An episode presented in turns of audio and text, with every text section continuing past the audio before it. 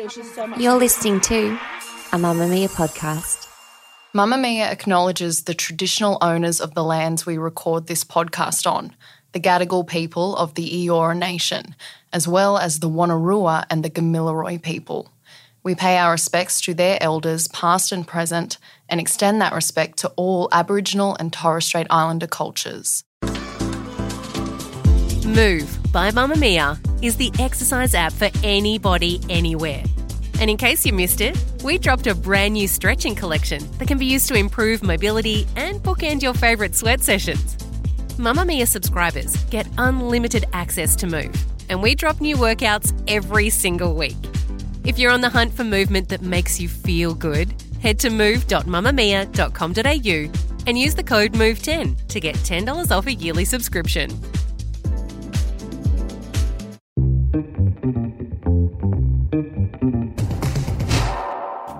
From Mamma Mia, hi, I'm Talissa Bazaz and welcome to The Quicky, getting you up to speed daily.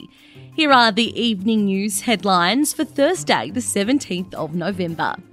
A Dutch court is set to rule in the case of four men with links to Russia accused of mass murder for their alleged roles in the downing of Malaysia Airlines Flight seventeen. M H seventeen was a passenger flight shot down over eastern Ukraine on July seventeenth, twenty fourteen, killing all two hundred ninety-eight passengers and crew, including thirty-eight Australians. At the time, the area was the scene of fighting between pro-Russian separatists and Ukrainian forces, the precursor of this year's conflict. Prosecutors say the suspects, three former Russian intelligence officers and a Ukrainian separatist military leader, helped arrange and transport a Russian Army B U K missile system into Ukraine that was used to shoot down the aircraft. New South Wales police are appealing for public assistance as they search for a third person who may have been swept away in floodwaters at Ugarra in the state's central west.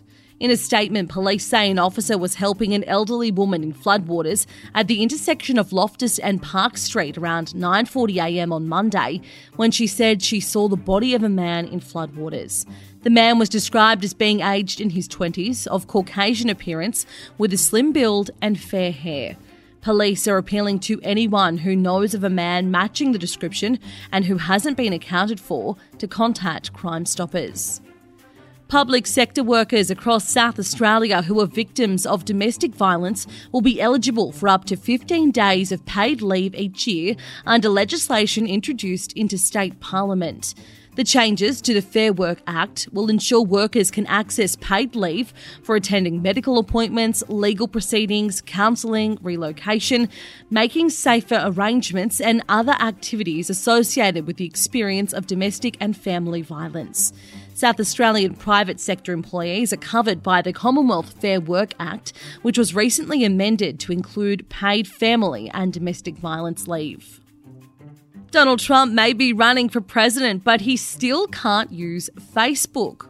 The social media platform has confirmed it has no plans to reinstate Trump's account following the former president's announcement this week that he will seek a second term in the White House.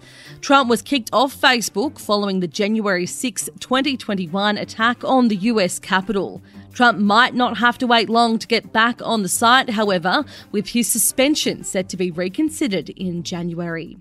And also in the States, millions of Taylor Swift fans have swarmed to the Ticketmaster website, causing periodic outages and seeing resellers aiming to fetch the equivalent of forty-two thousand Australian dollars per ticket for her U S stadium tour.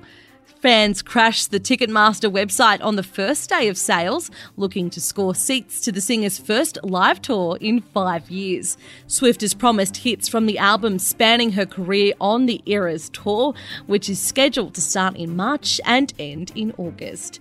That's your evening news headlines. If you want more from The Quickie, check out today's deep dive on the latest scams to watch out for in the lead up to Christmas. Listen to The Quickie wherever you get your podcasts.